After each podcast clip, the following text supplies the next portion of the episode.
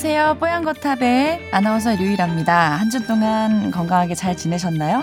자, 오늘은 역시 조동철 의학 전문 기자님과 또 신현영 교수님 함께 해주셨어요. 반갑습니다. 오랜만에 반갑습니다. 네. 오랜만에 나오셨어요. 네, 오랜만에 보니까 너무 반갑네요. 네, 저도요. 아, 진짜 진심으로. 뭐, 별일 없이 잘 지내셨어요? 네, 없습니다. 어.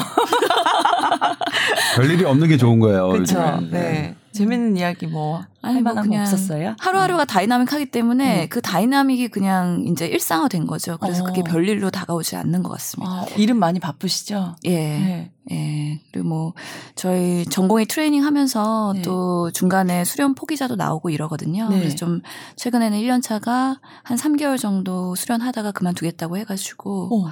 또 이게 진로의 고민을 하더라고요, 계속. 뭐 저도 어. 지금 진로의 고민 하고 있거든요. 아, 그만두겠다 그러면 의사 안 한다는 뜻이에요? 아니죠. 의사 면허증은 유지하되 네. 내가 이 병원에서 이런 수련은 포기하겠다는 거기 때문에 아. 사실 저희가 부끄러운 얘기입니다. 아. 이게 참, 어, 두 가지 측면이 있는 것 같아요. 이렇게 네. 이제 중간에 하다가 그만둔. 저는 제가 신경외과 1년 차를 할 때 네. 네 명에서 출발을 했는데 두 명이 그만뒀습니다. 그 중에 한 분이 선배님이시고요. 아니고 전 그만둔 게 아니라 저는 어. 끝까지 신경외과 아, 전문을 했고 근데 네네. 1년 차 신경외과 1년 차로 전공의가 이제 네 명이 들어왔는데 아, 네. 두 명이 그만뒀어요. 그래요? 그래서 어. 두 명이 하다가 나중에 이제 가을 턴이라고 해서 이제 9월 달에 한 명이 이제 그 보충됐는데 결국 어, 세 명이 한 거죠. 어느 정도로 힘들었냐면 어, 그 그만둔 동기들이 두 번 다시 보고 싶지 않을 정도로 싫었어요. 그러니까 일단 어느 정도 이제 뭐냐면 learning curve라고 해서 힘들 때는 네. 이게 정말로 내가 나한테 안 맞아서 힘든 건지 아니면 내가 이 일에 아직 익숙하지 않아서 힘든 건지 모를 때가 있잖아요. 저는 네. 그래서 그 기간은 견뎌야 된다고 생각하거든요. 네. 그러니까 어느 일이든 처음 하는 거는 당연히 힘들죠. 근데 이게 나랑 안 맞아서 힘든 건지 아닌지는 좀 시간을 두고 봐야 되는 건데 음. 저는 그래서 그런 생각인데 음. 제가 이런 얘기를 하면 제 친구들은 반론이 많아요. 어떤 반론이냐면 야 그러면 그 젊은 나이에 어린 나이에 한 번 선택한 게 어떻게 맞다고 확신해? 당연히 안 맞는다고 생각하면 가장 빠르게 ASAP 그 뭐 무슨 뜻인지 아시죠? 그게 에지순 에지 파서블 뭐 이렇게 해가지고 막 그걸 요즘에는 ASAP라고 한대요. 근데 요즘 아니고 옛날부터 했던 것 같습니다. 아, 그래요? 아무튼 그렇게 에, 내가 안 맞는다는 게 알면 가능한 한 빨리 결정을 뒤돌리게 돌리는 게 다른 선택을 하는 게 왜 저기 하냐. 그래서 이건 지금도 결론이 안 난 부분인데 네. 뭐 양측이 다 있는 것 같아요. 양측이 다 있는 것 같아요. 사실 한 번의 선택으로 특히 또 어린 나이 1년 차이가 한 번의 선택에 너무 과도한 모든 걸 걸게 하는 것은 너무 바람직하지도 않고 너무 부담이잖아요. 근데 저는 개인적으로는 제 그 history 때문에 중간에 그만두는 것을 저는 견디지 못해요. 너무 힘들어서. 음. 실은 뭐냐면 그 두 분을 지금도 안 봐요. 보고 별로 보고 싶지가 않아요. 그러니까 그래도 이제 친구 관계가 얽혀 있어서 가끔은 보는데 음, 뭐 그렇습니다. 그러니까 일정한 자기 몫의 뭐 책임은 그래도 담당 감당해야 되는 거 아니까 적어도 1년 차 이런 정말 되게 어렵잖아요. 어느 과든 되게 어려운데 그러면 1년 정도 내가 내가 선택한 것에 대해서 1년 정도는 책임을 줘, 줘줘야 되는 거 아니냐라고 개인적으로 생각하는데 어 뭐 이거는 좀 개인적인 생각이고 친구들은 대단히 다르게 생각하는 분들이 많, 많았어요. 네. 예. 그렇죠. 이게 전공의 수련의 하나의 난점이기도 한데요. 사실은 뭐 저도 그만둬 본 경험이 있는 사람으로서 음. 경험자로서 얘기하면은 그 그만두기까지의 고민과 결정과 그 뒷감당 네. 내가 뭔가 이 전공을 바꿨다는 거에 대한 책임을 평생 본인이 어. 져야 되는 또 어려움이 있습니다. 어. 저 같은 경우에도 되게 어려운 힘든 과를 한 연차가 다섯 명이었는데요. 점점 한 명씩 사라지더니 제가 세 번째로 그만뒀어요. 그래서 어. 다섯 명이었던 조직이 지금 1년 차가 두 명이 남게 되면서 그 남은 사람들이 아마 조동찬 기자 같은 되게 네.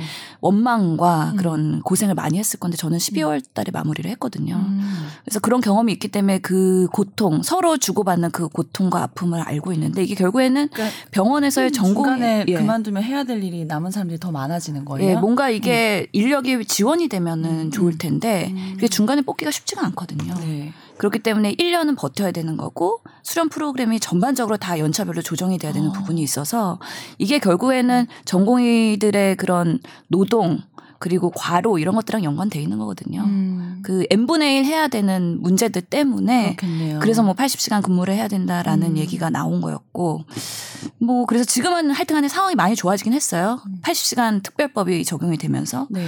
근데 저희 과는 그러니까 이제 상황이 좋아졌다는 것은 조금 그 범위를 그러니까 어떤 전제를 조금 둬야 되는 건데 조건을 상황이 좋아졌다는 건 이제 전공의 선생님의 상황은 좋아졌는데 이게 과연 환자의 안전성과 이어졌느냐는 디베이트가 좀 있죠. 그러니까 실 전공의 특별법은 전공의들이 왜 잠을 자고 충분히 휴식을 해야 되느냐 하면 그들이 되게 졸린 상태에서 진료를 하면 환자의 안전성이 저해되기 때문에 나온 것이거든요. 네. 이게 이제 사실 미국 뉴욕 대학 병원에서 어 이거 이것이 그 기- 어, 기인한 사건이 있었습니다. 그러니까 어 18살 아마 어 대학생이었던 여학생이었던 것 같고요. 낮에 치과 치료를 받아서 이를 뽑았는데 여기에 염증이 생겼어요. 염증이 이게 이제 이 이 구강에 염증이 생기는 거는 뇌로 잘 갑니다. 그래서 그때 염증이 뇌로 간 것 같아요. 그래서 이 뇌로 어, 뇌 염증이 생기면 어, 정신병적 증상이 나타나죠. 어떤 선망, 헛것이 보인다거나 어떤 경기를 한다거나. 근데 그때 이제 응급실에 갔을 때 응급실을 봤던 인턴 선생님, 이제 의사가 된 지 한 달이 채 안 된 선생님이 뭐이 경기를 하니까 경기약을 투여하고 막 이런 이런 정도를 했고 환자를 묶었어요. 네.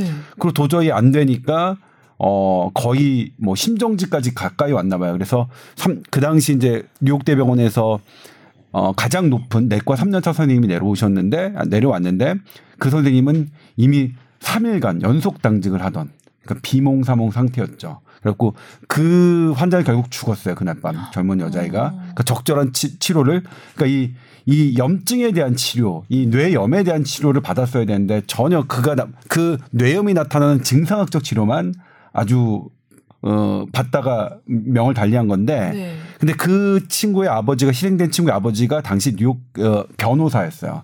그래서 상황을 보니까 이것은 어떤 인턴이나 그때 판결을 받던 내과 레지던트 3년 차의 잘못이 아니라 이건 뉴욕 병원 시스템의 잘못이다. 음. 얘네들이 너무 이 뉴욕 병원 시스템이 이들을 너무 어 혹독하게 아, 트레이닝 시키고 일을 시키다 보니까 이들이 정상적으로 진료를 할 수 없는 거다. 그래서 이 거기서부터 출발한 뉴욕대 병원을 상대로 이제 그 소송을 걸었고요. 거기서 승리합니다. 그리고 그리고 거기서 출발한 게 아, 이 전공의들의 충분한 휴식을 보장하자라는 거거든요. 그러니까 이 전공의 특별법의 취지는 저, 그러니까 대단하게 대단히 죄송합니다. 제가 이제 뭐 토론 자리에서도 정, 여러 전공의 선생님들 지금은 이제 그분들 다 전문의 되시고 네. 하셨겠지만 계속 말씀드리지만 전공의 선생님들의 인권이 1차 목적이 아닙니다. 목적이. 그러니까 이 전공의 특별법의 목적을 전공의 선생들이 아주 편해졌다 하는 걸로 이 법을 평가하면 안 됩니다. 이 법의 취지는 한자의 완전성입니다. 안전성이 그러면 그전엔 얼마나 위험했고 전공의 특별법이 도입된 이후로 얼마나 한 환자의 안정성은 증대됐느냐가 사실 이 법이 갖고 있는 일차적인 목적이고 이, 법, 이 법이 이 사회적으로 평가받는 기준이어야 되는데 지금 아무도 그런 걸 하지 않고 있죠. 하지 않고 있으니까 이건 뭐냐면 이상해요. 예? 미국에서 이, 이 미국에서도 이렇게 하니까 이렇게 갖고 왔는데 네. 미국에서 애당초 하고 있는 이 원래 목적은 안 갖고 오고 이 형식만 갖고 온 거죠. 그러니까 이게 어 전공의들의 안전 그러니까 되게 그 인권은 대단히 보, 보장받아야 휴식은 보장받아야 되는데 그 이유는 환자의 안전성이다. 그래서 방금 이제 이 이 법 때문에 많이 나아졌다는 것은 뭐냐면 예전에 비해서 전공의 선생님들이 그래도 훨씬 나아진 것 같아요. 제가 봐더라도 제 후배들 보면 예전이랑 비교할 수 없을 만큼 괜찮은 것 같아요. 그런데 그들의 괜찮음이 환자의 안전성과 높이는데 직접 기여했느냐는 더 따져볼 필요가 있죠. 예를 들면 전공의 특별법이 시행되고 나서 어, 서울에 있는 빅5 병원 같은 경우나 서울에 있는 병원 같은 경우에는 그래도 이제 여, 외부 여력이 있어서 선생님들이 이제 어, 전공의가 휴식하는 동안에 이 진료가 이 공백이 없, 없게끔 되는데 네. 물론 그들 힘들다고 하세요. 정말 저한테 뭐냐면 미치겠다고 하세요. 50대 들어서 내가 다시 야간에 진료하고 새벽에 코를 박고 나오려고 하니까 나 미치겠다. 내가 이러다가 과로사하겠다라고 하는 교수님들이 있는데 그래도 서울은 좀 나아요. 지방에는 완전히 밤에 되면 음. 무이촌이 될 수 있고 어떤 병원은 그래서 어 전공의가 휴식을 간 이 이 이때는 응급 환자를 아예 받질 않는 그런 병원도 오. 생겼어요. 그러면 이 환자 안전성이 얼마나 증대됐는지, 그러니까 이, 이 법을 들여놓기 전, 저는 뭐냐면 애당초 이 법은 들여야 된다고 그렇게 계속 보도했어요. 그런데 제가 이제 그런 일련의 다 그 후에 그런 현 나타나는 현상들을 보면서 아 나도 이 법이 우리나라의 우리나라 형편에 어떻게 들어와야 하는지 정확해 정확하게 따져보고 공부하고 그런 걸 고민하고 보도하지 않았구나 하면서 저도 반성을 하게 되는 건데 그래서 그 부분이 뭐 말씀을 하셨기 때문에 이제 나오긴 하지만 이 전공의 특별법에 대해서 근데 왜 전공의 특별법 얘기가 나왔죠? 저희 전공이 그만두면서 아, 맞아. 그 이야기했는데 얘기 네. 이 사실 이거는 한 시간 이상 토론할 수 있는 부분인 것 같아요. 왜냐하면 어. 저도 전공협의회 있을 때부터 저 같이 있었던 회장이 뭐 지금은 그 사망하셨지만 그때 그 항암 치료를 받으면서 100시간 이상이라는 거에 대한 노동권과 인권과 그런 것들을 보도하고 시위하고 그러면서 되게 이슈가 됐고 네. 이게 사실 근데 특별법으로 제정이 됐잖아요. 결국에는 그런 evidence를 가지고 정말 환자 안전 이 얼마나 위에 갔고 그래서 이걸 도입한 후에 그게 얼마나 개선됐는가에 대해서 이게 되게 학술적으로나 뭔가 evidence가 있으면 좋을 텐데 결국에는 모든 정책이라는 걸 보면 policy window거든요. 이게 언젠가 정책이 열리는 그 순간에 끼워 넣어갖고 통과하는 거기 때문에 그 시대에는 그런 이슈들과 맞물려갖고 이게 국회랑 또 이해한 게 맞았고 그래서 졸속으로 조금 통과가 됐다는 생각은 들어요. 네. 그래서 지금 우리는 전공의는 좀 나아졌을지 모르지만 그 외에 다른 예를 들어서 펠로우나 아니면 젊은 교수들이나 여러 가지 인권들이 조금 되게 어떻게 보면은 오히려 피폐해졌다. 그래서 전공 입장에선 좋았지만 결국에는 그 파장이 너무 빠르게 오. 졸속으로 되면서 사실 합병증이 난 거죠. 근데 지금 또 이슈는 그거예요. 뭐 이건 다른 얘기긴 하지만 임신 전공의를 40시간 근무하게 하자라는 거에 대해서 이슈가 있거든요. 네. 다른 근로자들은 뭔가 노동법에 의해서 임신한 사람들은 40시간 주당 근무하게 돼 있는데 이거를 의사들한테도 똑같이 적용을 해야 되느냐. 근데 임신 전공이 40시간 해야 된다고 대한전공협회는 주장하고 있고요. 근데 수련과 결국에는 교육이 같이 돼야 되는데 40, 40시간만 해서 과연 훌륭한 전문의를 완성할 수 있겠느냐의 이슈가 있기 때문에 이게 또 첨예하게 대립이 되고 있기는 해요. 근데 말씀하신 것 처럼 근거 있게 접근하려면 40시간 근무하면 모성 건강이나 그런 태아의 건강에 뭔가 안전이 있고 60시간이나 80시간 근무했을 때는 그런 것들이 위해가 간다는 근거가 있으면 당연히 40시간을 도입을 해야 되겠죠. 네.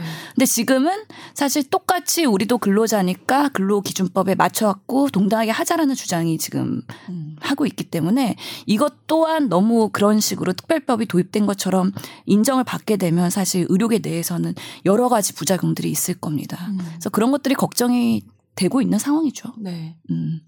그런 면에서 뭐 저희 전공의가 그만두게 된 거는 사실 우리는 뭐 로딩 자체보다는 사실 평생의 진로의 걱정이기 때문에 사실 그 결정을 저는 존중해 줘야 된다고 생각을 해서 네. 하지만 한 사람이 떠나감으로 인해서 나오는 그 후속 조치들 프로그램이 다 바뀌어야 되고 하는 여러 가지 여파들 음.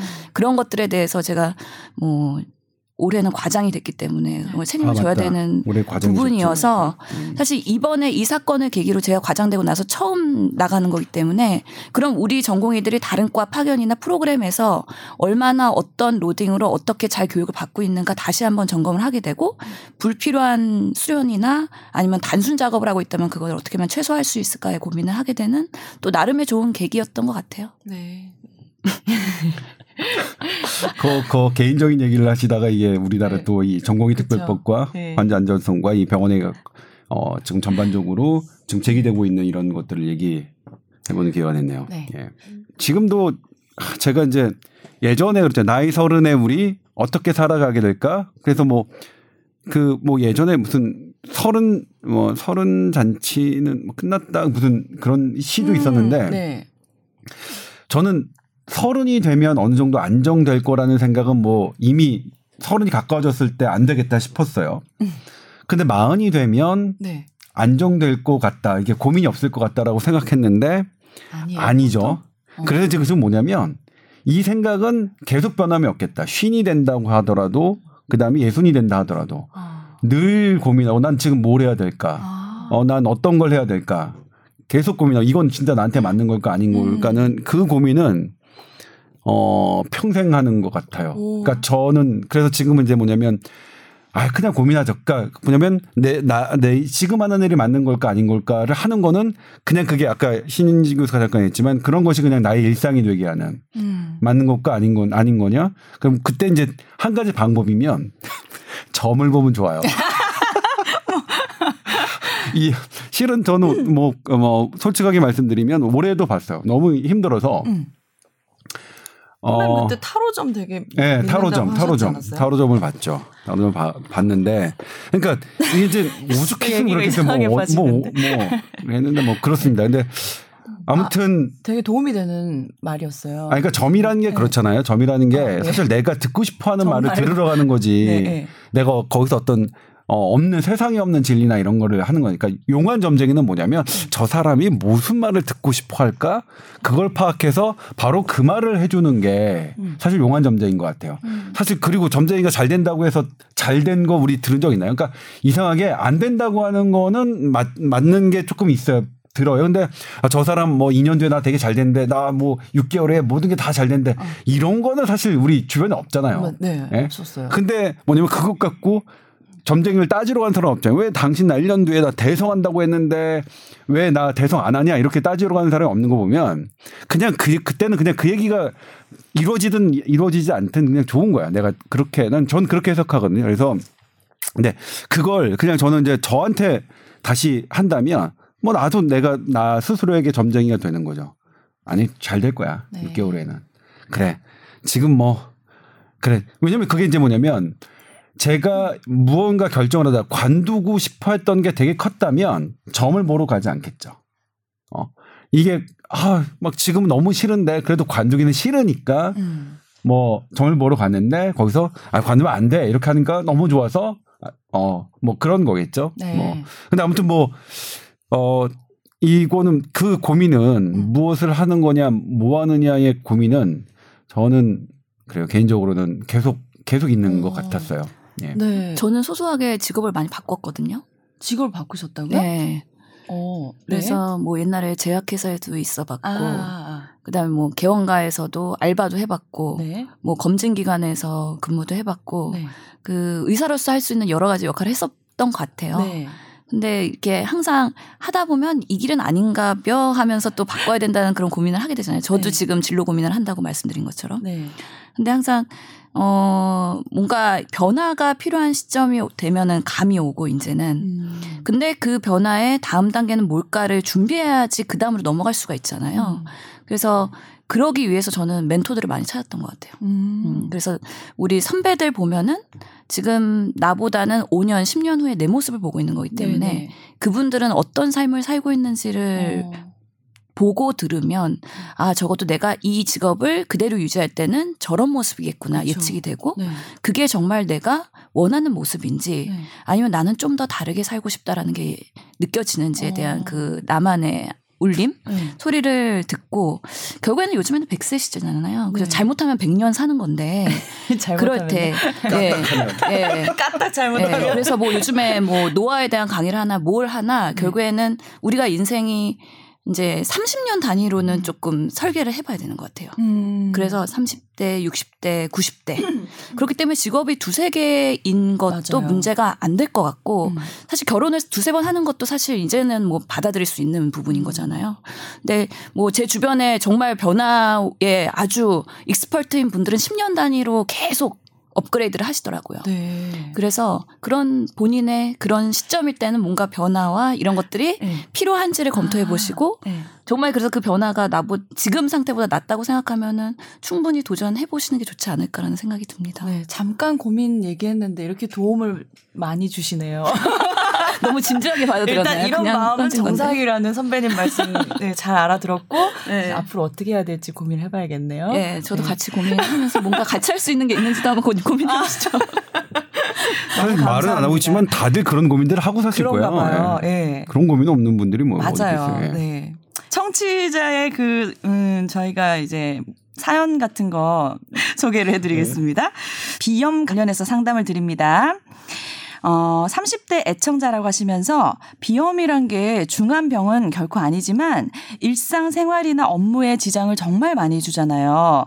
흘러내리는 콧물과 재채기에 사소한 거 어디 하나 집중하기 힘들 때가 많고 예전엔 한번 운전 중에 급작스럽게 엄청 심한 연속 재채기가 터져서 사고 날 뻔한 적도 있었대요. 음. 그 후로 비염 증세 심하게 올라오는 날에는 가까운 거리 운전도 좀 조심하게 되더라고요.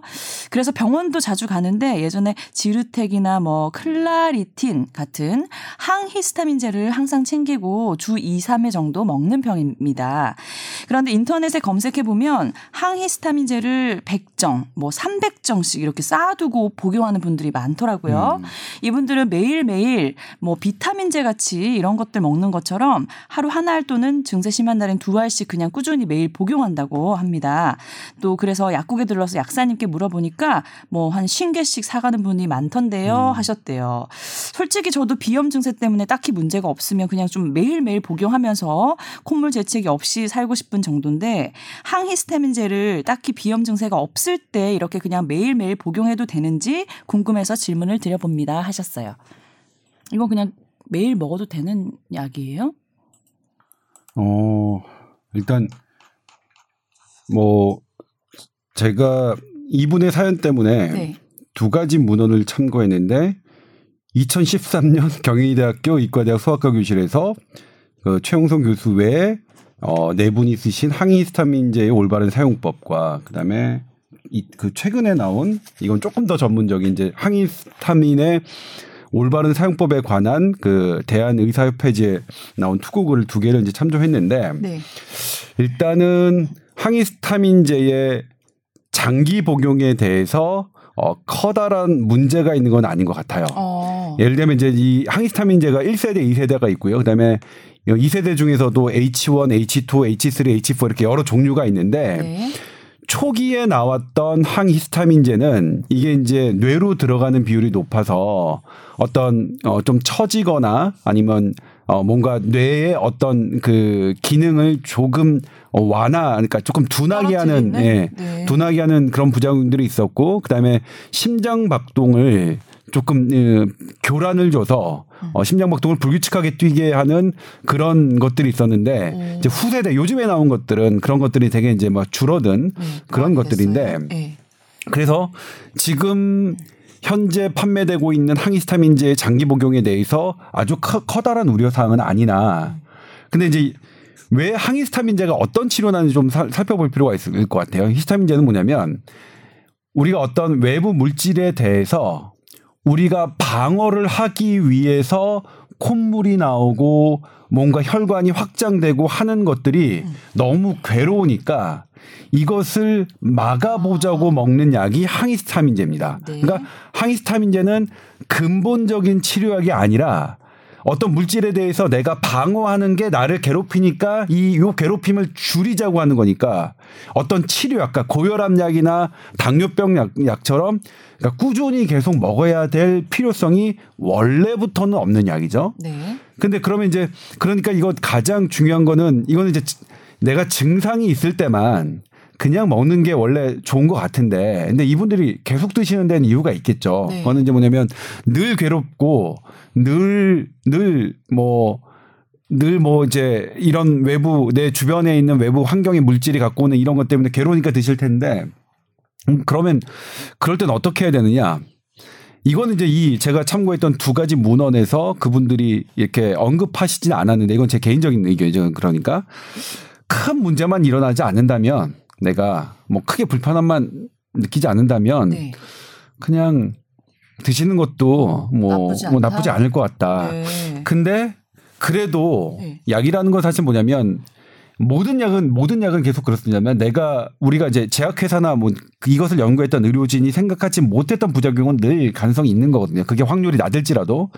근데 어 이렇게 늘 먹고 있는 상황이라도 내가 어떤 증세가 없을 때는 끊는 시도를 좀 해보자. 음. 그래서 내가 이걸 정말로 끊어봤더니 어떤 정말 내가 못 견딜 불편함이 나타났다라면 다시 먹을지언정. 음, 네. 그래서 뭐 근데 그런 불편함이 안, 안 나타나고 내가 어 끊어봤더니 지낼만 하네 그러면 좀 끊는 기간 음. 뭐 그런 부 그렇게 생각하시는 게 어떨까 음. 저는 그렇게 생각해봤어요. 저도 제가 생각하기에는 하여튼 2세대 항, 항히스타민제가 나오면서 부작용도 덜해졌고 음. 사실 사용법도 간편해졌습니다. 하루에 한 번 먹으면 되니까. 네. 그러면서도 이게 장기 복용했을 때는 뭔가 내성이나 의존성이나 중독성에 대한 것들은 별로 보고된 바가 없어서 어. 비교적 안전한 약물이고 네. 사람들의 알러지 체질에 따라서 1년 내내 그런 증상이 있으신 분들도 있고 어. 아니면 계절성인 분들도 있고 다양한 양상들이 그렇죠. 있긴 하잖아요. 네. 근데 이 2세대 항히스타민제의 그런 양약 특성을 보면은 작용 시간이 24시간이니까 한 알만 먹어도 그렇게 오래 유지된다는 장점, 그리고 끊어도 3, 4일은 효과가 유지된다는 점, 그리고 한 번 먹으면 어 효과가 완전 그 피- 우리 혈액 내 농도가 피크를 치는 시간이 3시간에서 4시간 후라고 합니다. 그래서 우리가 보통은 이 꾸준히 먹는다는 거는 증상이 발생하는 걸 예방적으로도 먹는 거고 증상이 발생했을 때 그 증상을 완화하기 위한 목적으로 매일매일 그 혈액의 농도를 네. 유지하기 위해서 드시는 거잖아요. 네네. 그럴 때 저도 약을 많이 먹는 거에 대해서는 그렇게 뭐 좋아하는 그런 스타일은 아니기 때문에 뭐 증상을 보면서 당연히 뭐 급성 증상이나 그런 증상들이 정말 피크를 칠 때는 좀 꾸준히 먹으면서 그거를 안정시킬 필요가 있는데 어 가능한 뭐 모든 알러지는 그렇지만 원인 물질이 알려져 있으면 그걸 회피하는 게 제일 좋은 거고요. 네. 그렇지 않은 경우에는 이런 약을 먹으면서 어느 정도 증상이 이제는 조금 순화되고 견딜만 하고 크게 불편함이 없다라고 하면 끊어도 3, 4일은 유지가 된다고 하니 네. 조금씩 줄여가면서 걸러서 어. 드시는 것도 한번 try를 해보실 수 있을 것 같다는 생각이 들고 그러다가 또 증상이 또 발생된다. 음. 그러면 얼른 먹어서 한 효과가 나타나는데 3, 4시간 피크를 친다고 하니 뭐 그 시간 동안에 조금 불편함이 있더라도 그렇게 하면서 내 몸에서는 이 약이 어떻게 반응하는지 한번 본인 스스로 여러 가지 그런 노력을 해보는 거는 나쁘진 않다고 생각이 듭니다. 네. 근데 운전은 조심하셔야죠. 이거 졸리잖아요. 항히스타민제 먹으면. 2세대는 아, 졸리지 그래요? 않기 때문에 괜찮아요. 그래요? 전 아. 지르텍 되게 졸리던데. 그냥 그날 피곤하셨던 거 아니에요? 지르텍 말고 이 2세대 항히스타민제가 종류가 되게 다양하긴 하거든요. 음, 음. 그래서 한번 다른 종류 거를 try 해보는 것도 나쁘진 않을 그러게요. 것 같고 저는 있겠네요. 어느 음. 날그 하여튼간에 새로운 항히스타민제가 2세대가 계속 나오니까 음. 어떤 한 종류를 try 했더니 불면증이 생기더라고요. 그래서 감기 때문에 그 어. 약을 먹었는데 잠을 꼴딱 샜어요. 어머 근데 내가 왜 꼴딱 새지 생각해 보니까 그 어, 약이. 음. 원인인 것 같아서 끊으니까 또잘 자더라고요. 아. 이런 식으로 사실 예측하지 못한 음. 사람마다의 반응이 다를 수 있기 네. 때문에 자기한테 맞추려는 네. 다양한 노력은 해보는 게 좋을 것 같아요. 네. 그러니까 고민 안 하셔도 될 것 같아요. 그죠? 부작용이 크게 없고 상황을 봐서 좀 증세가 심각하시면 드셔봤다가 또 나아지시면 끊어봤다가 이렇게 해도 된다는 말씀이시죠? 그렇죠. 많은 그 약을 음. 오랫동안 만성적으로 먹는 사람들의 많은 사람들의 고민인 것 같아요. 뭐 음. 당뇨, 어, 근데 고혈압. 여기 지금 제가 약학정보원의 정보를 보면 2세대 항히스타민제도 1세대에 비해서가 크진 않지만 중추신경계 그러니까 진정작용 졸음이죠 나타난다. 그러니까 맞아요. 예, 그러니까 저는 예민하니까 오. 예. 어 나타날 수 있으니까 저는 그랬어요. 그러니까 저는 실은 이제 그러면 안 되는데 저거 제가 이제 불면에 시달린 시간이 꽤 있었거든요. 네. 뭐 그래서 제가 이제 책을 내게 된 계기도 사실 제 불면 때문에 그런 건데 그때 사실은 안 그러니까 수면제 대용으로 뭐 이 지르텍이라는 약을 먹은 적도 있어요. 아. 그러니까 이거는 또 뭐 그러니까 그러니까 예민하신 분들은 사실 이제 요 요거 할때그그 운전은 좀 조심하셔야죠. 운전은. 음. 그러니까 2세대는 아까 신 교수님이 말씀하셨듯이 2세대는 1세대보다는 덜하긴 하지만 어 이- 어, 없는 건 아니까 그래서 예민한 저처럼 예민한 사람은 음. 그냥 졸릴 수 있으니까 저는 그래서 이제 어 어떠냐면 저는 이상하게 두드러기도 되게 많이 생겨요. 네. 옷 알러지 있고요. 그러니까 산에 갔다 와 어렸을 때 산에 갔다 왔는데 우리 가족끼리 어. 저만 온몸에 막 두드러기가 생기는 거예요. 네. 그래서 봤더니 이제 어른들은 알더라고 이거 옷 올랐다. 아. 근데 왜 저만 옷, 옷이 오르는지 모르겠지만 어 저는 뭐 이렇게 조금만 해도 막 하거든요. 근데 이제 그럴 때마다 이제 뭐 할 수는 없으니까 이 가려움도 있잖아요. 막 두드러기 가려움도 사실은 호흡과 상당히 관련이 있어요. 또 호흡이에요. 진짜요? 정말요. 치료법이 될수 예, 있다고요? 정말 호흡과 관련이 있어요. 이거 신동분동하네요 예. 호흡이. 이거 이 호흡 관련된 얘기는 계속 제가 에비던스 없이 그냥 네. 말씀드리지만 저는 나름대로 지금은 웬만한 두드러기 이제 다뭐 나왔어요? 어깨 뭐 나- 한다 하더라도 네. 약을 먹거나 하진 않고 호흡으로 예. 호흡으로 차, 어, 차분하게 하면 네. 긁지 않을 수 있습니다. 음. 음, 개인적 경험이었던 것 같고. 하여튼간에 그 2세대 항생, 아, 항히스타민제 중에서도 그 중추신경계 부작용이 덜한 게 있어서 그런 것들을 또 3세대라고 음. 얘기하기도 하거든요. 네. 그래서 여러 종류가 있으니까 첫 음, 시도할 때는 좀 운전할 때는 조심하는 게 좋겠네요. 음, 나한테 어떤 약을. 먹어보고 모르- 본인의 음. 어떤 증상이 나타나는지 좀 잘 관찰을 하셔야겠네요. 예. 네, 알겠습니다. 자 오늘 그리고 본격 주제는 아 본격 주제 말씀드리기 전에 어 메일 주소 한번 공지해 드릴게요. 네. 타워 골뱅이 sbs.co.kr인 거 이제 너무 다 잘 알고 계실 거예요. 그렇죠? 많이 보내 주시고요. 자 오늘 본격 주제는 어 의사가 건강 기능 식품에 대해서 허위 과대 광고를 했는 어, 근데 그 식약처 발표가 이- 있었어요. 저희가 네. 의료계에서는 의사라고 얘기하면은 의사의 네. 범위가 어디까지냐 해서 그 얘기도 보통은 있더라고요. 의사 한의사라고 얘기해 주시면 감사하겠습니다. 그러니까 정확한 건 이제 치과 의사도 있으니까 음. 의료인이라고 하는 게 맞겠죠. 네. 네. 그리고 이제 이번에 식약처가 적발한 것은 의사는 아니고 네. 그러니까 한의사와 치과 치과 의사였거든요. 네. 근데 이제 식약처의 인터뷰를 보면 인터뷰 내용에는 의사가 등장해요. 의사라는 텀이. 어. 근데 그거는 이제 뭐냐면 의사가 했던 것을 들여다 본 거겠죠. 음. 들여다 봤는데 이번에는 어, 의사가 한 것을까지 적발하진 않았지만 어, 들여다보고 있고 그리고 의사가 한 것 중에서도 어, 과장 과장성의 내용이 있다는 것이겠고 그리고 이건 이제 앞으로 예의 주시하겠다는 거겠죠. 네. 근데 이제 이 이걸 왜 저겠냐면 우리 신 교수가 이런 거를 직접 담당하시는 역할을 하고 계셔서 저희가 이것에 대한 속 내용을 조금 아. 알고 싶어서 주제를 삼은 거예요. 네. 그래서 우선은 일단 예 전반적인 내용을 이제 그러니까 왜냐면 이제 왜냐면 그렇잖아요 우리 우리 아 류이라 아나운서도 네. 어 아, 물론 류이라 아나운서는 집에 집안에 의사들 되게 많으시죠 친척들 아니 중에 없어요. 아 그래요? 친구들 중에 의사들 많으시죠? 아니 없어요. 그래서 그렇게 돈 많은 친구들은 다 어떤 무슨 직업 무슨 직업을 하시나요? 다들 사업하시나요? 아왜왜 뭐, 왜 질문하시나요? 아니 그러니까 그냥 이거 궁금해서 그러니까 어. 돈 많은 사람들은 어떤 직업을 주로 갖고 있나? 아닙니다. 돈 많은 사람들은 의사를 주로 고용해갖고 주치를 하고 의사들한테 임대를 주죠. 건물주가 되겠네요. 예. 그러면. 네. 아 그래도 뭐 의- 의사 뭐 그렇죠. 의사가 의사 한의사 치과 의사가 주는 거는 어떤 전문성 네. 그 전문성을 갖고 있는 신뢰 신뢰성 그런 것 때문에 의사들이 어떤 광고에 나와서 홈쇼핑에 나와서 이거 이걸 먹으면 뭐 간 기능이 좋아지고 어 콩팥 기능 좋아지고 혈압도 떨어지고 이렇게 하면 더 신뢰가 가잖아요. 어 그래서 이제 어 그런 것들이 제법 등장했는데 이런 것들을 식약처가 들여다 봤더니 음. 꼭 그렇지 않더라 음. 하는 것들이 이제 뭐 밝혀진 건데 이런 부분들이 이제 전반적인 내용이 전반적인 사안이 어떻게 돌아가고 있는지 네. 한번 좀 갈, 예. 해주세요. 갑자기 또 말하라니까 네. 또 그냥 저는 소소하게 이런 것들이 문제가 있어서 안건으로 올라오면 심의하는 역할을 하고 있기 때문에 네. 사실은 되게 건 by 건으로 그냥 들여다보고 있고요.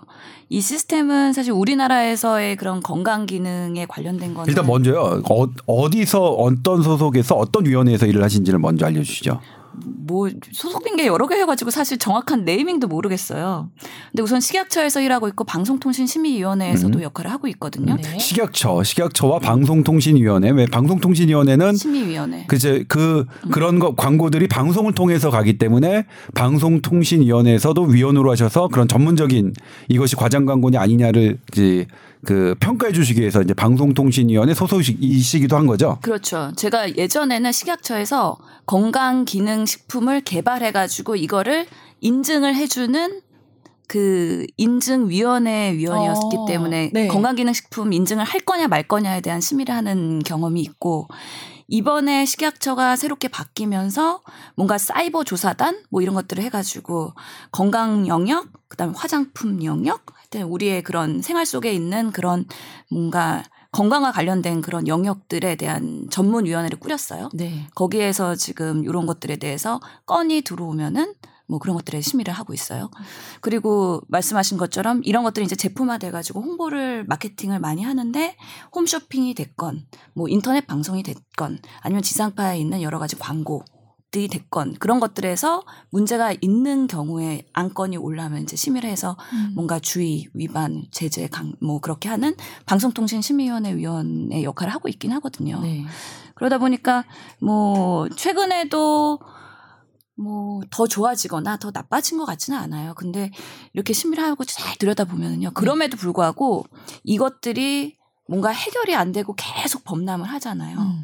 그것 의 속성을 들여다 보면 국민들은 뭔가 내 건강을 위해서 내가 뭘 먹어야 되고 어떤 거를 먹을까 열심히 인터넷이나 광고나 홈쇼핑을 들여다보면서 클릭을 하게 되고 네. 그 홍보하는 입장에서는 나중에 징계를 받더라도 음. 그냥 우선 당장 파는 게 중요하기 때문에 네. 징계 먹을 거 각오하고서 그냥 하는 것 같아요. 그래요. 예. 음. 그래서 뭔가 근거 없고 효과 보장하면 안 되고 시청자를 오인하거나 현악하고 그러면 안 되는 멘트들을 음. 그냥 쇼핑 호스트들이 날리기도 하고 네. 아니면 한의사나 의사가 직접 출연해가지고 음. 뭔가 내가 이거를 연구 개발에 참여해서 이거는 보증할 수 있다. 음. 이런 식으로 하는 그 시스템이 어, 사실은 징계를 먹더라도 하는 것 같다는 생각이 그냥 개인적으로는 들고 있어요. 안타깝네요. 예, 그럼에도 네. 불구하고 징계 수위가 그만큼 낮다는 거죠. 음. 그리고 여기 이번에 보도자료 난 것도 보면은 모 원장님들 이름들을 다 그냥 성만 공개했지 사실 실명을 공개하진 않았어요. 그러니까 본인의 실명이 상품으로 들어가 있는 건 상품은 어쩔 수 없지. 했죠. 예를 들면 뭐 김호곤의 무슨 뭐 무슨 뭐 한다면 그건 제품명이기 때문에 네. 김호곤 한의사 이름이 들어갔어요. 근데 상품명에 의- 그 한의사와. 치과의사의 실명이 들어가 있지 않으면 다 땡땡으로 했죠. 네.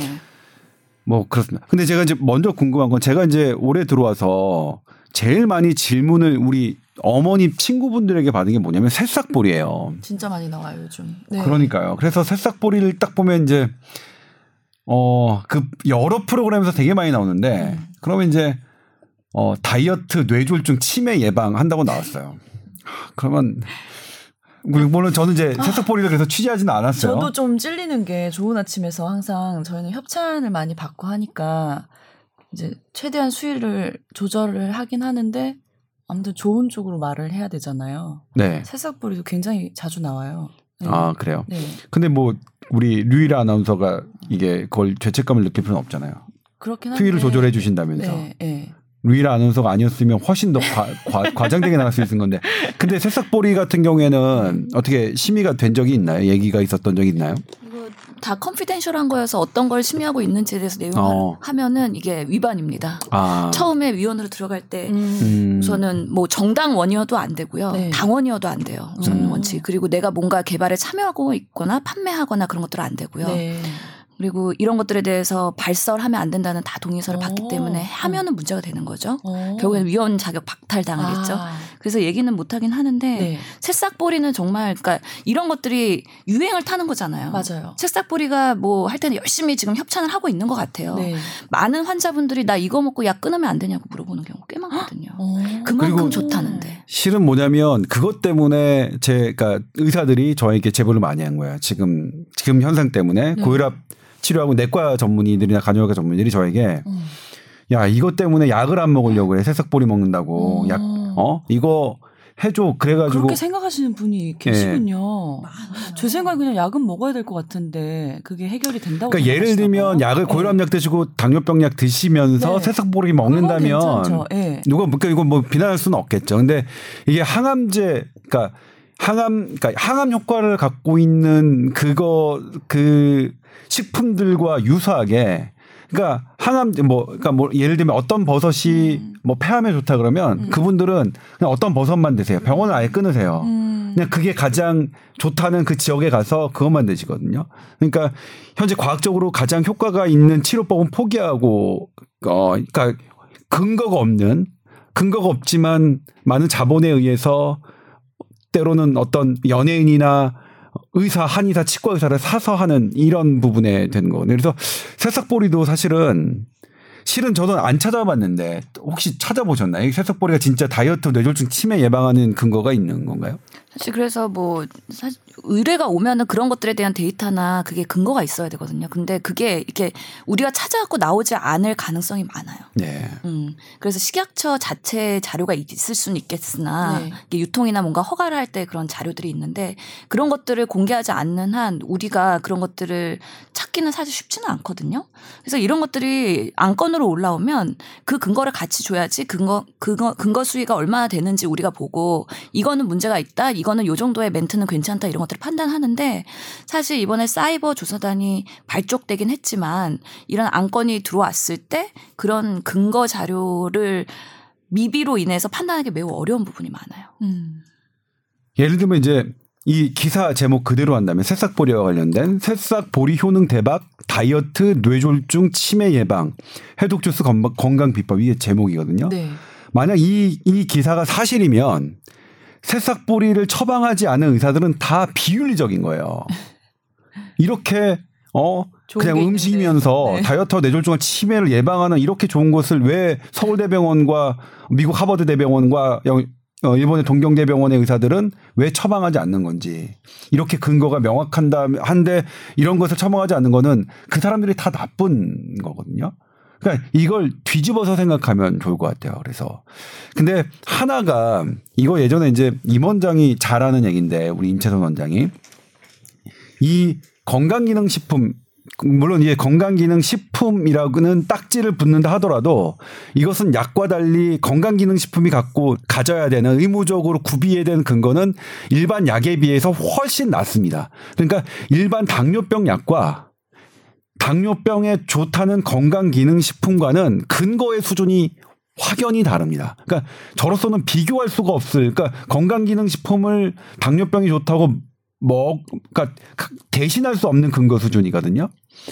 근데 이제 이들이 노리는 건 뭐냐면 건강기능식품을 딱지를 받든 딱지를 받지 않든 이들은 어떤 자그마한 구다리 어디 어디 문헌에 보니 옛날 200년 네. 전이는 혹은 어디 어디 속설에 보니 이게 좋다라는 것만 있으면 어. 그걸 가지고 마케팅을 하는데 근데 어쨌든 근데 그 문헌에 따르, 따르더라도 뭐 150년 됐든 200년에 됐든 지금으로선 근거가 있는지 없는지 사실인지 아닌지 불분명한 그 문헌을 가지고라도 어떤 일정한 용량 이상이어야 되는데 이들이 생각하는 건 용량을 되게 낮춘대요. 혹시 농- 용량이 높으면 부작용이 생길, 생길 수 있으니까. 예. 그러니까 용량을 되게 낮춰서 어떤 문헌에 근거를 해서 그러니까 무슨 어떠의 효능은 되게 과포장하고 이렇게 마케팅을 하는 거죠. 그러니까 이게 뭐냐면 철저하게 위약 효과, 플라시보 효과를 어 이들이 어 이게 타겟팅한다. 애당초 그러니까 이런 것들은 이거 1, 2년 된 얘기도 아니잖아요. 사실은 20년도 더 된, 2, 30년도 더 된 얘기인데 이런 것들은 항상 플라시보 이펙트를 가지고 타겟팅해서 이렇게 나오는 것이다. 그리고 요즘에는 제가 이제 뽀얀거탑에서도 여러 번 소개시켜 드렸지만 이런 게 조금 구조화되어 있습니다. 구조화가 되어 있다는 게 뭐냐면 이, 이 어떤 제품을 이거, 이건 이제 이 어떤 제품이라는 건 꼭 새싹볼이 아닙니다. 저 새싹볼이는 잘 모릅니다. 어떤 제품을 이게 홍보하겠다라고 생각을 한다면 이게 세팅이 되어 있는 거예요. 어떤 프로그램과 어, 홈, 이 홈쇼핑과 해서 그 프로그램에서 방영되는 시간에 채널 틀면 바로 홈쇼핑에서도 바로 나올 수 있게끔 이렇게 되는 것들이 상당히 구조화됐고 그다음에 이제 어떤 신문이나 이런 언론에서의 노출도 어 그대로 이어질 수 있게 사실 뭐냐면 제가 어 2019년 5월에도 경향신문의 칼럼에 성공회대 교수님께서 신방과 교수님께서 기사가 광고와 유착돼 있는 것들이 너무나 심한 상태다라는 네. 뭐 칼럼이 등장했고 2018년도에는 청와대 게시판에 그 청원 글이 있었죠. 기자들로 하여금 이런 의료, 의료, 의료 광고와 좀 광고 일을 하지 말게 해달라. 음. 그런 걸 좀 법으로 만들어 달라. 이 정도로 뭐 사실 여기가 사실은 혼탁한 적인데 아무튼 근데 그런 혼탁은 조금 언론사로선 들여다볼 필요가 있어요. 언론사들이 너무나 지금 어 광고 수익이나 이런 것들이 기존에보다 떨어져서 이런 식으로 하는 건데 바람직하지는 않죠. 그런 언론사의 행태가 바람직하다는 건 아닌데 이게 이제 이 기사나 이런 것들을 보고 어 이런 건강기능식품 뭐 다이어트 뇌졸중 치매에 좋다는 이런 것들을 어떻게 평가해야 되느냐 어떻게 바라봐야 되느냐는 것을 어 조금 더 어, 생각해 볼 필요는 있다는 거죠. 네. 이게 새싹볼이 나온 지 얼마 안 됐죠. 그래서 최근에도 계속 방송하면서 음. 지금 실시간에 뉴스 검색에서는 최근을 뭐 그런 뉴스들이나 프로그램이 많이 반영되고 있는 것 같은데 결국에는 이게 근거를 만들려면요 색싹보리를 가지고서는 인체 적용 실험을 해야 되거든요. 그래야지 건강기능식품으로 인정을 받을 수가 있어서 그 인체 적용 실험 하는데 적어도 2, 3년은 걸리거든요. 데이터를 내는데 뭐 30명을 하든 50명을 음. 하든 소수를 하더라도 그러려면은 이게 시간이 꽤나 많이 걸리는 부분이기 때문에 근거가 그런 데이터가 없을 가능성이 매우 높고 네. 특히나 이 새싹보리도 분말로 만들어갖고 뭐 환도 만들고 여러 가지 맞아요. 제재가 있잖아요. 네. 그런 것들에 대한 성분 함량도 표준화가 되어 있지 않다면 사실 어느 업체에서 이걸 개발했을 때 인증을 받더라도 다른 업체에서 만든 새싹보리가 그렇다고 효과가 있는 걸 보장할 수 있느냐 이런 문제들도 있습니다.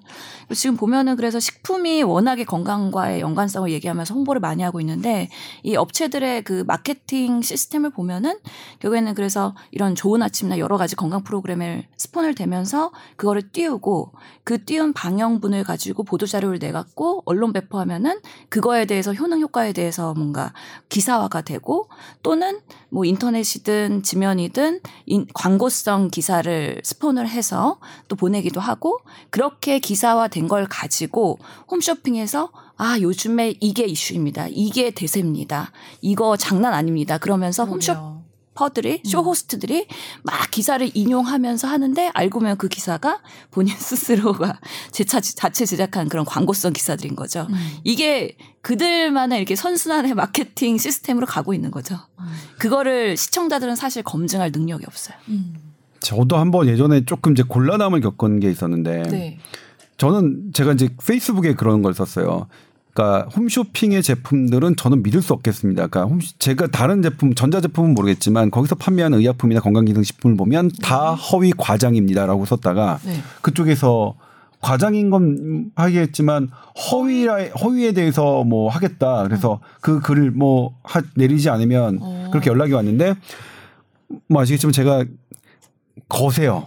거세요 그랬어요. 네. 그러니까 나는 그러니까 허위와 과장에 대해서 음, 지금, 그니까 그 당시에는 이제 정확하게 잘 몰랐는데, 그니까 아, 저는 지금, 지금도 마지막 그건 허위라고 생각하니까 그러니까 얘네가 이제 근거 수준에, 그러니까 이걸 1만큼 좋은데 100만큼 좋은 게 과장이냐라고 그들은 주장할 수 있겠지만 저는 그건 의학적으로 보면 허위거든요. 이런 1만큼 좋다고 음. 해야지, 음. 어? 그 다음에 예방하느냐, 치료하느냐, 어? 그러니까 이것이 증상을 완화하는 것에, 어, 이짝 이 그 정도 효과밖에 없 나타나지 않는데 마치 어떤 이 병을 낫게 했다 근본적으로 네. 질병 경과에 영향을 줬다는 거는 또 다른 얘기거든요. 네. 그래서 저는 그때는 그걸 모르고 그냥 깡다구로 네. 아예 안 고치겠어요 그랬는데 뭐 그랬습니다. 그러니까 그들은 처음에는 그런 거죠. 이제 저는 어떤 생각이 들면 그들의 자본력은 그냥 뭐 일개 기자나 뭐 이런 것들 막 우습게 생각했던 것 같아요. 그리고 내가 니네 윗선에 얘기하면 넌 뭐 깨갱할 거야. 뭐 이렇게 생각하시는 분들도 있었던 것 같아요. 근데 오, 그때 그가 그렇게 접근했던 방식이 저한테 오히려 더 거부감을 줬던 것 같고 음. 그렇기 때문에 그 이후로 저는 이제 홈 홈쇼핑에서 하는 그들의 이런 것들을 더 예민하게 봐요. 어. 근데 분명 그래서 저는 뭐냐면 쇼호스트들이 돈 얼마 많이 벌고 막 이런 것들의 기사들이 되게 싫어요. 그러니까 저들은 사실 사기꾼들인데 사기꾼이 사기 많이 쳐서 돈 많이 버는 걸 정말로 뛰어난 업적으로 봐야 되느냐? 그러려면 왜 왜요? 그러면 우리 친일 기업들 있잖아요. 일제 시대 때 친일해 가지고 돈 많이 받던 사람 다 전기문 쓰고 비서 세워 주고 막 추앙해야죠. 그러니까 되게 다 저는 그, 그런 부분이 나쁜 안 좋은데 돈을 많이 많이 벌면 지금 돈을 많이 벌면 어떻게 버는 거는 상관 안 하는 사회가 되게 저는 그런 게 조금 안 좋지만 근데 일부겠죠, 일부겠죠. 아무튼 그렇습니다. 그런 의미에서 이렇다면 또 쇼핑 호스트들에 대해 단체적으로 저한테 건, 네. 그러니까 일부 다른 건 모르겠어요. 다른 건좀 뭐, 뭐 가전 제품이니 뭐니 뭐 이런 것들은 잘 모르겠는데 건강식품이 기능식품이나 이렇게 뭐에 좋다, 뇌졸중에 좋다, 다이어트에 좋다, 치매 예방에 좋다 이런 것을 판 그그 그 모토로 어 홈쇼핑을 해서 하시는 분들에 대해서는 뭐 저는 뭐 철저하게 철저하게 뭐 네가티브하게 보고 있습니다. 여전히. 그러게요. 그래서 지금 방송 심의 규정이라는 걸 근거로 해갖고 이제 문제가 있느냐 없느냐 심의를 하게 되는 거잖아요. 네. 근데 사실 요즘에 그 방송 테크닉들 이 규정을 위반하지 않으면서도 수위를 넘나드는 그런 쇼 호스트들이나 여러 가지 방송 기법들이 계속 개발이 되고 있는 것 같아요. 그래서 어. 요즘에 보면은 어. 와 진짜 대단하다 정말 정말 저렇게 그 얘기가 어. 아닌 것 같은데 근데 또그 막상 나오고 보면은 거죠. 거부감 들어서 네. 문제가 있는데 이거를 어느 규정에 적어도 우리가 위반이라고 하면 어느 규정에 해당되기 때문에 위반이라고 얘기를 해야 되는데 적용할 만한 위반이 없는 거예요. 어. 그런 수위를 넘나드는 그런 것들 그런 것들이 꽤 그래서 아, 역시 방송 광고는 계속 발전하고 있어라는 생각이 어. 들긴 하거든요. 네. 보면은 이게 의학 외품의 것들도 되게 뭔가 효능을 과장하면서 하는 경우들이 있잖아요. 그래서 보면은 그 규정들을 한번 보면은 방송 광고는 당연히 진실해야 되고 허위 기만 표현을 하면 안 된다라는 네. 것들이 있고 그다음에 어 의학 외품인 경우에도 보면은 이런 것들을 근거 없는 얘기 객관적으로 확인할 수 없거나 확인되지 아니한 사항들 이런 것들 얘기하면 안 되거든요. 그리고 네. 비교하는 광고 있잖아요. 네. 이전 제품과 어. 이번 최신 상품이 뭐가 다릅니다. 이렇게 얘기할 때는 이전 제품이 그래도 가장 비교할 수 있는 최신 상품이어야 된다. 뭐 이런 규정까지 있기는 한데 그럼에도 불구하고 이런 것들에 뭔가 콕 집어서 문제가 있다고 얘기할 수 없을 만큼 잘 빠져나가는 게 있어요. 음. 자사 제품을 타사 제품이랑 비교를 하면 문제가 되거든요. 음. 그래서 이거를 막 그럼 비하하게 되는 거니까 타사 네네. 제품을. 그럼 자사 제품의 옛날 버전을 가져와서 비교를 하는데 아주 옛날 버전을 가져와서 비교를 하는 경우. 이런 경우에는 아, 걸리진 않는데 이거를 어떻게 해야 되나에 대한 또 심의하는 사람들의 고민이 있는 거죠. 네. 음. 그래서 참 그러면은 이게 하여튼에 개발이 잘 되고 있는 것 같아요. 그래서 저는 쇼 호스트들이 정말 대단한 것 같아요. 얼마나 이 이거를 규정을 너무 잘 알고 계시나 봐요. 예, 그럼요. 네. 공부하고 네. 회의하고 그래서 어느 수익까지 얘기하자라는 게 분명히 계획 있나 단계에서. 있을 것 네, 같고 네. 그럼에도 불구하고 이거는 하자. 그리고서는 나중에 징계를 먹더라도 또는 음. 그런 것들이 나름 내부에서는 논의가 되고 있지 않을까 음. 싶은 생각이 듭니다. 그래서 저는 이제 어 제가 이제 여기 이, 이 바닥에 들어온 지 11년 됐잖아요. 근데 그 처음에는 저도 이제 이런 거 개선해야 되는 제도 이렇게 마련해야 된다. 막 이렇게 얘기하고 이렇게 기사를 썼던 적도 있지만 지금은 이제 그게 아닌 것 같아요. 그러니까 어떻게 제도를 개선하고 어떤 법을 만들어도 이들은 그냥 그걸 또 어, 뛰어넘는 뭐 빠져나가는 빠져나가는 네, 그런 네, 방법들을 하- 할. 거니까 네. 그러니까 이제 뭐냐면 소비자들이 시청자들이 독자들이 현명해져야 되는 수가 있는 해야 되죠. 그러니까 계속 말씀드리지만 그러니까 새싹보리를 먹는데 그러니까 내가 지금 뭐 다른 고혈압약과 당뇨병 그러니까 실은 뭐냐면 뇌졸중과 치매를 예방하는 것 중에 혈압을 낮추고 혈당을 낮추는 것만큼 그것보다 더 큰 건 없거든요. 네. 그러니까 혈압 혈압 낮추고 혈당 낮추기 혈압 혈압의 혈당보다 더 크거든요 현재로서는 그게 가장 큰데 그걸 그걸 놔도 가장 좋은 방법을 놔두고 그러니까 물론 혈압약 그러니까 이 먹는 거 이런 것들은 이제 사실 그- 그러니까 지루하고 매일 먹어 내가 환자 같고 뭐 그런 그런 부분들이 좀 있겠죠. 있겠는데. 그리고 이제 뭐 이런 새싹보리 같은 거 음, 음식이니까 이거 부작용이 생기는 것 같지도 않고 뭐뭐 어차피 뭐 아무나 먹어도 되는 거고 하는 거니까 훨씬 더 그러면 서 그러니까 복용 복용할 때의 거부감이나 이런 것들은 훨씬 덜하는 건 있지만 효과는 효과는 사실은 이루 말할 수가 없. 그러니까 사실 비교할 수 없는 근거 수준이다라는 네. 거. 그래서 그런 거를 하시면서 뭐 드신다면야 그걸 누가 뭐라고 하겠습니까? 그러니까 만약 원래 내가 혈압을 낮추려고 하는 노력, 근거 있는 노력을 하면서 그냥 별로 안 되더라도 그냥 덤으로 하는 거면 그건 뭐 누가 뭐라고 할 수 있겠어요. 근데 그게 아니면 그게 아니면 좀 곤란하다. 그렇게 말씀을 드리는 거죠, 계속. 사실 저도 경험이 있어요. 그 뭐 의료계 단체에서 뭐 식품을 개발하는데 뭐 유명한 식품의 전문가가 네. 좀그 공동 개발 요청이 와가지고 제가 한 건 아니고 하여튼 제가 속해 있는 단체가 네. 그래서 그거가 제품화되고 그러면서 어느 단체와 공 동 개발한 뭐 이런 식으로 문구가 나가면서 그게 판매가 되긴 음. 했거든요. 음. 그래서 사실 공동 개발했다 그러고 의사회나 아니면 모 의사나 전문직이 그런 것들을 보증하고 처음부터 참여했다고 하는 것 자체가 실제로 그런 경우가 얼마나 되는지 사실 매우 궁금해요. 나중에 이름만 빌려주는 경우가 많거든요. 음. 그때도 저희는 그거를 다 만들어진 거를 테스트 해보고 먹어보고 그리고서는 그냥 오케이 했던 것 같아요. 네. 제가 속해 있던 단체의 수장이. 네. 그런데 이런 것들이 문구는 공동 개발로 나가니까 음. 그런 것 자체가 어떻게 보면 허위고 사실 시청자나 소비자들에 대한 기만이긴 하거든요. 음. 그래서 이런 것들에 대해서 식약처나 정부 단체에서 어떻게 그걸 확인해 갖고 정확한 정보를 알려줄지에 대한 노력은 계속 해야 된다는 거죠. 이거는 시청자들이 검증할 수 없는 맞아요. 부분이거든요. 네. 그래서 실은 이번에 식약처도 그 얘기를 했었죠.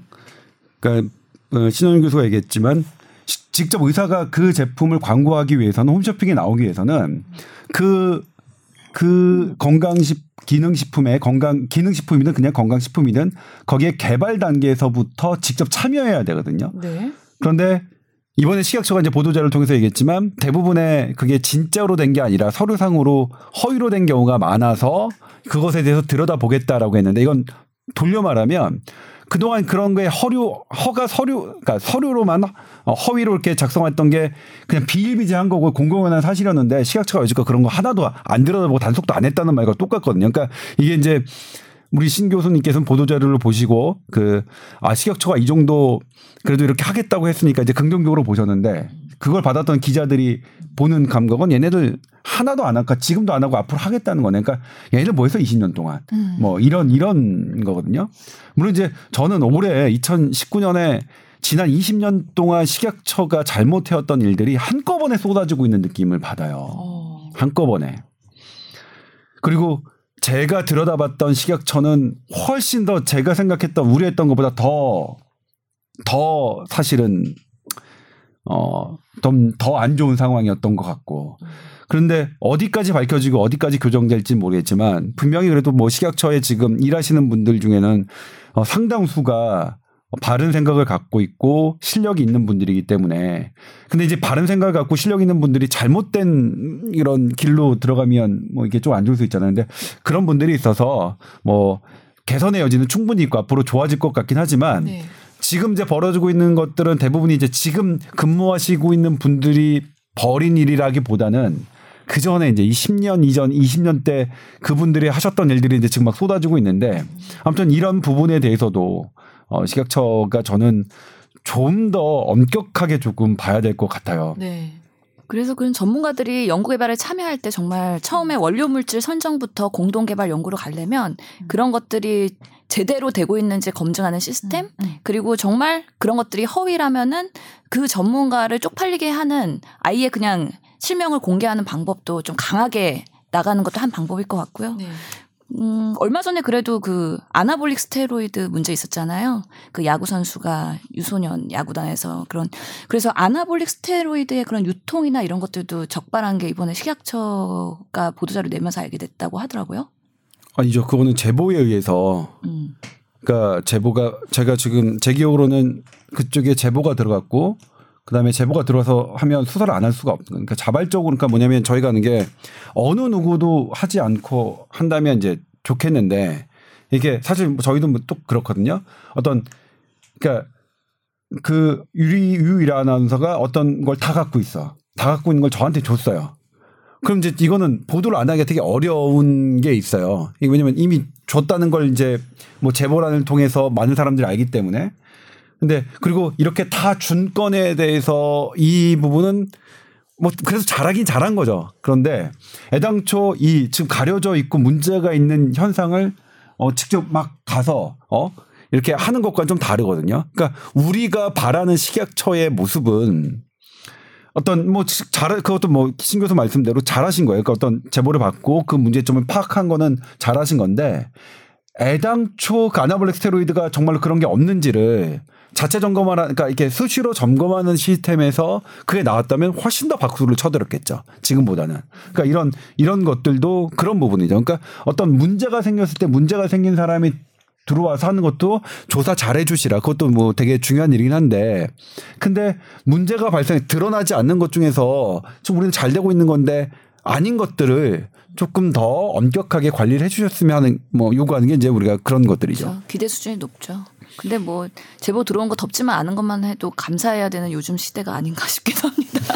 아 그렇지 않을까요? 아니 슬픈 저는. 대한민국 네. 사회가 지금 2019년도의 대한민국 사회가 그 정도 사회는 아니라고 생각해요. 네. 그러니까 제보 온 걸 그냥 덮을 수 있는 수준의 그러니까 그 누구라도 제보 온 걸 그냥 덮을 수 있는 나라는 아니라고 생각해요. 그 정도는 우리는 그러니까 그 정도 이상으로는 투명하다 우리가. 어 근데 그런 거 말고 그런 거 말고 그런 것도 좋 그러니까 그런 건 당연히 해야 되는 거고 그런 거 말고 조금 더 이런 특히 식품이나 건강 건강과 관련된 의약품의 국민의 안전성에 관해서는 지금보다는 한 단계 높은 기준으로 사실은 조금 접근해야 되는 게 아니냐 뭐 이런 생각이죠.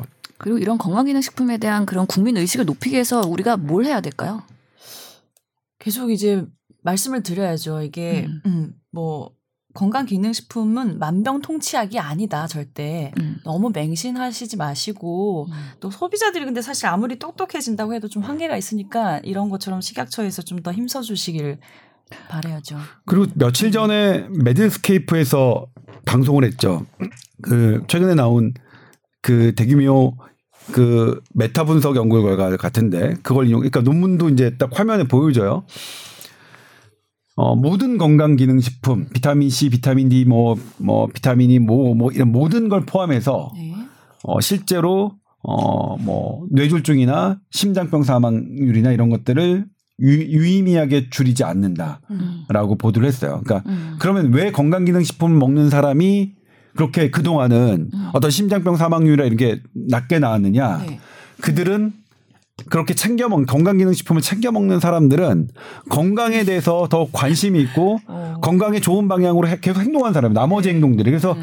그걸 감별하기가 그동안 너무 어려웠는데 음. 그 연구진들은 그걸 어렵지만 해봤더니 해봤더니 어, 안 되더라. 별로 실제로 사망률을 낮추는데 기여하지 않다. 그러니까 그런 근거는 없다라고 한 거예요. 근데 그것도 이제 상당히 논란이 되고 음. 저도 왜냐면 그거는 보도하기가 쉽지 않았어요. 네. 지금 할까 말까 상- 상당히 고민했는데 일단 왜냐면 그걸 보도하는 순간 정말 귀찮은 일 많이 생기거든요. 그걸 만드는 모든 제약사와 그걸 그걸 판매하고 있는 모든 의사 선생님들이 저한테 막 메일을 한 100통도 넘게 보낼 거예요. 음. 그래서 그게 싫어서 그런데 어쨌든 외신에서는 분명히 뭐 나왔어요. 그리고 이제 기사로도 나왔고 본인이 PT로도 해요. 이렇게 쭉 해가지고 논문 보여주고. 그러니까 그러 그러니까 그러니까 실은 뭐냐면 계속 말씀드리는 거지만 우리가 이런 이런 거를 볼 때는 어 가장 그래도 확실한 걸 확실한 걸 챙긴다면 확실한 건 뭐냐면 자, 아까 말씀드린 뇌졸중에 대한 가장 치매에 대한 가장 확실한 건 혈압을 낮추는 거다. 어? 네. 그리고 명확하게 건강기능식품이 그렇게 질병에 효과가 있으면은요. 네. 그런 좋은 물질들은 결국에는 약으로 약이 개발돼 되겠죠. 갖고 의사 처방으로 갑니다. 네. 그렇지 않고 건강기능식품에만 남아 있다는 거는 네. 그럴 수밖에 없는 명확한 한계가 있는 거기 때문에 네. 그거를 과신하지 않는 게 네. 현명한 소비자의 선택이겠네요. 맞아요. 예. 요즘 저도 건강 기능식품 자꾸 건강 관련 프로 하니까 예. 원래 그런 거저뭐 챙겨 먹는 스타일이 아닌데 음.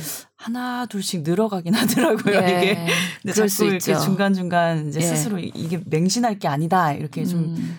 음, 해야 될 것 같아요. 항상 멘트가 도움을 줄 수 있다. 네, 네, 입니다. 네.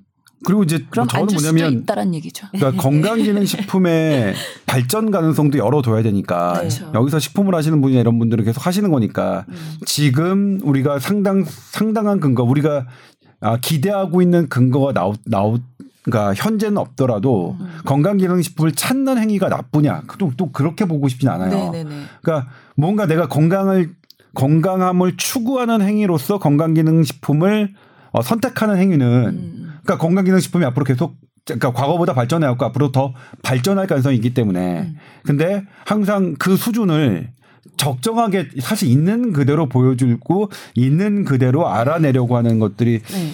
저는 중요한 포인트인 것 같아요. 맞아요. 네. 소비자 입장에서 사실 건강기능식품 먹고 싶은데 뭘 먹어야 될지에 대한 기준도 없고 네. 결국에는 본인 선택이잖아요. 그거에 대해서 누군가 상담을 하거나 정확한 정보를 주거나 음.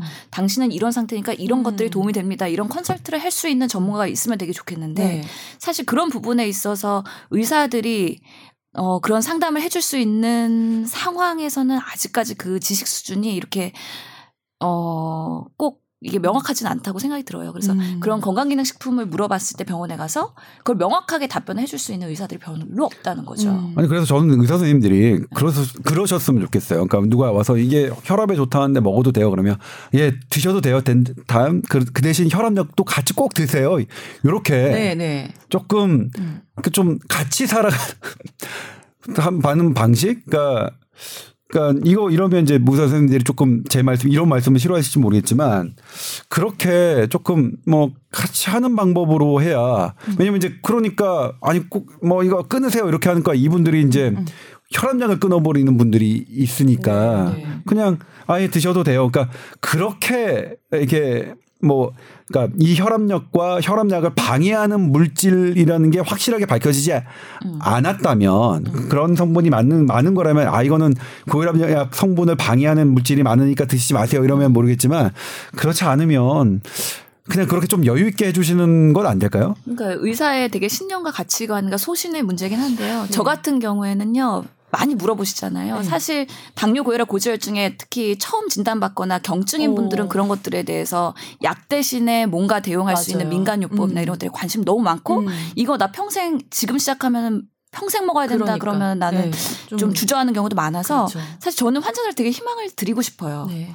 그래서 원칙적으로 꼭 약을 먹어야 되고 그런 경우에 잘 복용을 하시면서 어 뭐 여러 가지 그런 것들을 시도해 볼 수는 있죠.